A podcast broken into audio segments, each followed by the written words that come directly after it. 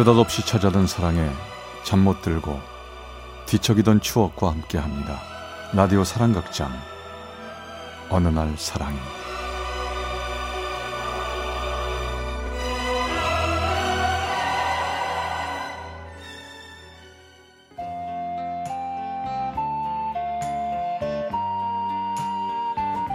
사랑의 체험수기. 어느 날 사랑이 제74화. 아픈 사랑의 추억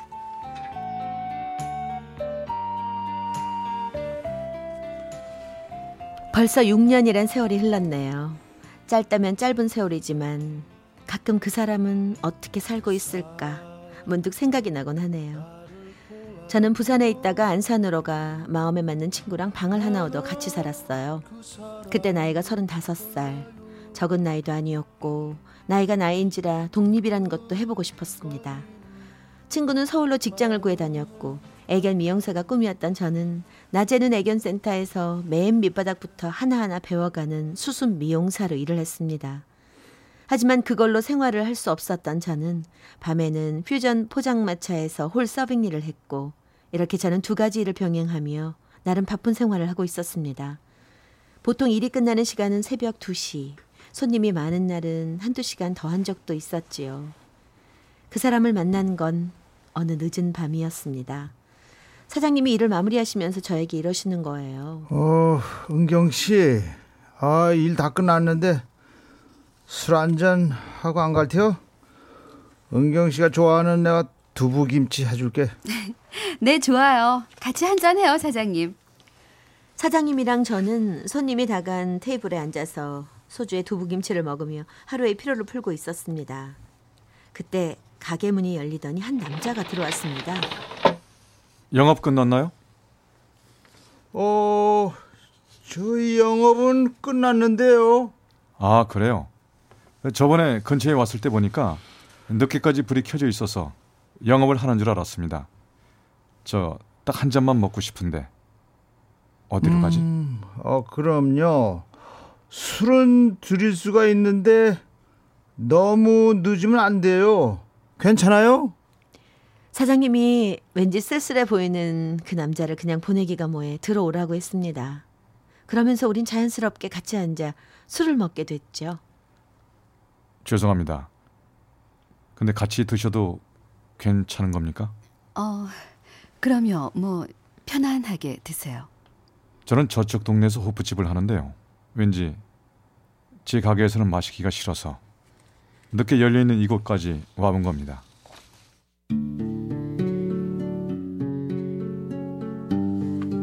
이렇게 시작된 우리의 인연은 매일은 아니어도 가끔 가게 들러 이것저것 알려주고 둘이서 같이 술도 마시면서 친해졌습니다.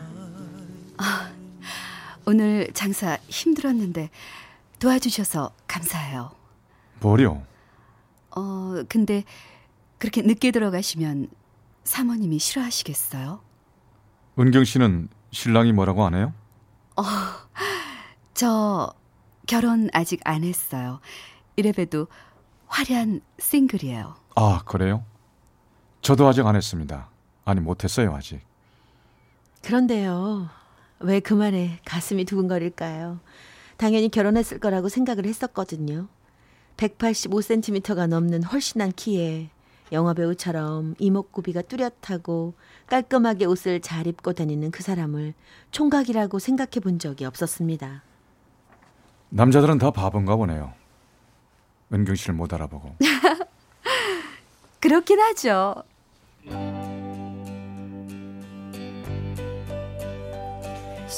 저희는 그렇게 차츰 서로를 많이 생각하는 연인 사이가 되어가고 있었습니다. 일이 끝나면 어김없이 우리 가게로 왔었고 그렇게 사장님이랑 셋이서 술을 한잔하고 나면 저희는 둘이서 포장마차에서 오붓하게 데이트를 즐겼습니다. 아 오늘 오빠네 집에서 한 잔 더 할래? 걱정하지 마 집에 동생이랑 같이 살아 달콤한 유혹이었죠. 금세 따라간다고 하면 너무 가벼워 보일 수도 있고 해서 처음 몇 번은 거절을 했지만 몇 달이 흐른 뒤에는 자연스럽게 그 사람이 어떻게 사는지 궁금해지기 시작했습니다. 남동생이랑 같이 산다고 하니 한번 가보기로 했죠. 처음 가본 그 사람의 집은 너무 깨끗했습니다. 들어와. 깨끗하지? 남자들끼리 산다고 지저분하고 호라비 냄새 난다는 그런 말 듣기 싫어서 굉장히 신경 쓴 거 살아. 와, 오빠가 저보다 더 깔끔한 것 같아요. 아, 내가 여자를 집으로 들여온 것도 처음이지만 이렇게 직접 요리를 해준 것도 처음이야. 영광인 줄 알아. 아, 네. 고맙습니다. 어, 사실 나 말이야. 고등학교 때 부모님이 교통사고로 돌아가셔서 혼자서 대학도 포기하고 두 동생들 대학까지 보내느라고 안 해본 일이 없어.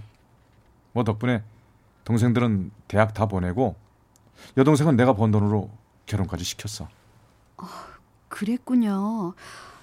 정말 고생 많았겠네. 아, 나도 이제 정착하고 싶어. 오빠는 결혼하고 싶은 여자 없었어요? 인기 많았을 것 같은데. 에이, 나이가 몇인데 당연히 있었지. 20대 때 정말로 결혼하고 싶은 사람이 있었지. 결혼까지 생각했었는데 여자 집에서 반대하더라고. 내가 부모님이 안 계신다는 이유로. 뭐 그런 건 어쩔 수 없는 거잖아. 내 힘으로는 말이야. 많이 힘들었겠어요. 그만하자. 술 마시니까 너한테 별 얘기를 다 한다. 고마웠습니다. 쉽지 않았을 얘기를 술 기운을 빌어서인지 아니면 저 때문에 망설이며 조심스럽게 말하는 그 사람이 그저 고마웠습니다. 그렇게 서로에 대해서 어느 정도 알아가고 가슴에 조금씩 서로를 채워가고 있었지요. 일이 거의 끝나가고 있을 때 전화가 왔습니다. 그 사람이었어요. 오빠, 끝났어요.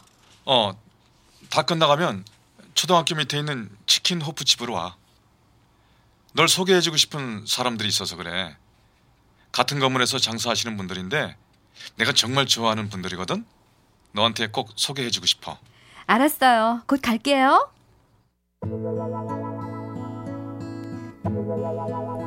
전 솔직히 기분이 좋았습니다. 나를 인정해주고 주변 사람에게 소개를 해준다니. 이젠 정말 그 사람이 나를 자기 여자라고 생각하는 것 같았죠. 그후 우리는 더 가까운 사이가 되어 있었고 거의 매일 만나다시피 했습니다. 둘 다 끝나는 시간이 새벽이라 데이트할 것이 마땅치 않았지만 그냥 벤치에 앉아서 따뜻한 커피 한 잔을 마시는 것만으로도 행복했습니다. 그러던 어느 날 갑자기 그와 연락하는 것이 무척 힘들어지기 시작했죠. 어, 이상하네. 또안 받네. 언제부터인가 연락도 뜸하고 제가 연락해도 잔다고 받질 않더라고요. 이상하다는 생각이 들었습니다. 여보세요? 오빠, 도대체 무슨 일이야? 왜 전화를 자꾸 안 받아? 야, 안 받을 수도 있지 뭘 그래. 뭘 그렇게 따지냐 피곤하게. 뭐, 피곤하다고? 정말 이러는 이유가 뭐야? 미안해. 나중에 전화할게. 전 기분이 좋지 않았습니다. 그때 사장님이 저에게 넌지시 말을 하셨죠. 저기 내가 들었는데 말이야.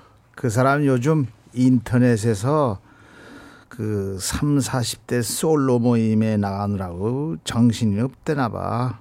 가게도 안 나가고 뭔 일이 있는 것 같지 않아? 그래요? 몰랐나? 한번 잘 물어봐봐. 뭔가 다른데 정신 팔려 있는 것 같으니까.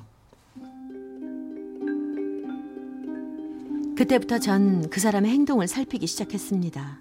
그리고 그가 가입한 카페에 들어가 봤지요. 많은 여자들이 그를 따르고 있었습니다.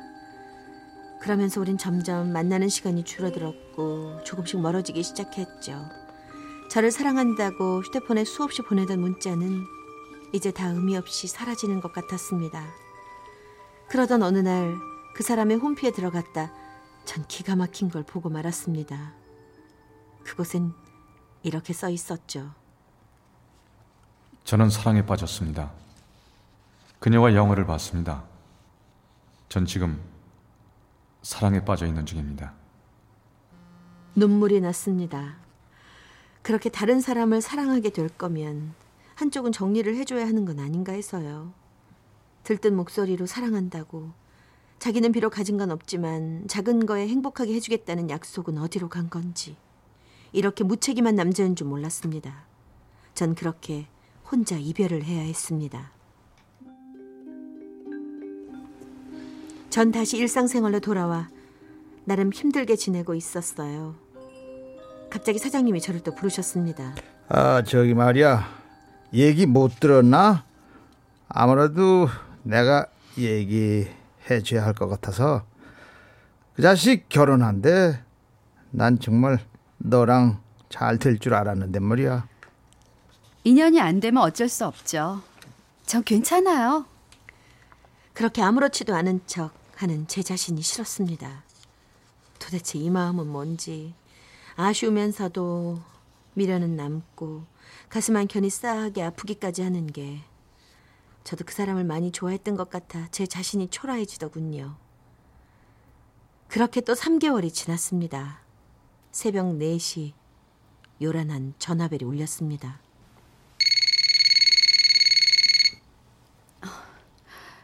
여보세요? 나야. 어, 네. 이 시간에 웬일로? 괜찮으면 이 시간이 너무 늦긴 했는데 괜찮으면 나랑 술 한잔 해줄 수 있어? 조카가 하늘나라로 가버렸어. 장례 치르고 오는 길이야. 뭐술 한잔 마시고 싶은데 마실 사람이 없어. 미안해. 네가 생각나서 전화했어. 그랬군요. 안타깝네요. 근데 결혼까지 하시고서 저에게 이러시면 안 될 것 같은데요. 내가 너 어, 마음 아프게 한 벌을 받나 봐. 나 3개월 만에 이혼했어. 잘 살아보려고 했는데 그랬군요. 저 괜찮아요. 저한테 미안해하지 마세요. 인연이 안 되는 거면 어쩔 수 없잖아요. 그리고 이렇게 새벽에 전화는 안 해주셨으면 좋겠어요. 오빠 좋아했던 그 마음만 간직할게요. 오빠도 저를 좋아했던 마음은 진심이었다고 생각해요. 그래. 네가 그렇게 생각해 주면 나야 고맙지. 행복해야 돼. 나보다 더 좋은 남자 만나고. 오빠도 행복하세요.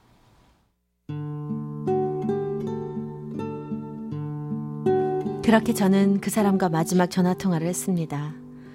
행복하게 잘 살길 바랬는데 그렇게 헤어졌다는 게 마음이 좋지 않았어요. 그리고 사랑하는 조카를 먼저 보낸 그 사람 마음이 얼마나 아플까. 잠깐 동안이지만 흔들렸던 것도 사실이지만 아닌 인연의 미련은 아닌 것 같아 서로에게 좋은 모습으로 남고 싶었습니다. 지금 저는 정말로 좋은 남자를 만나서 작년에 결혼을 했습니다. 행복하게 잘 살고 있어요.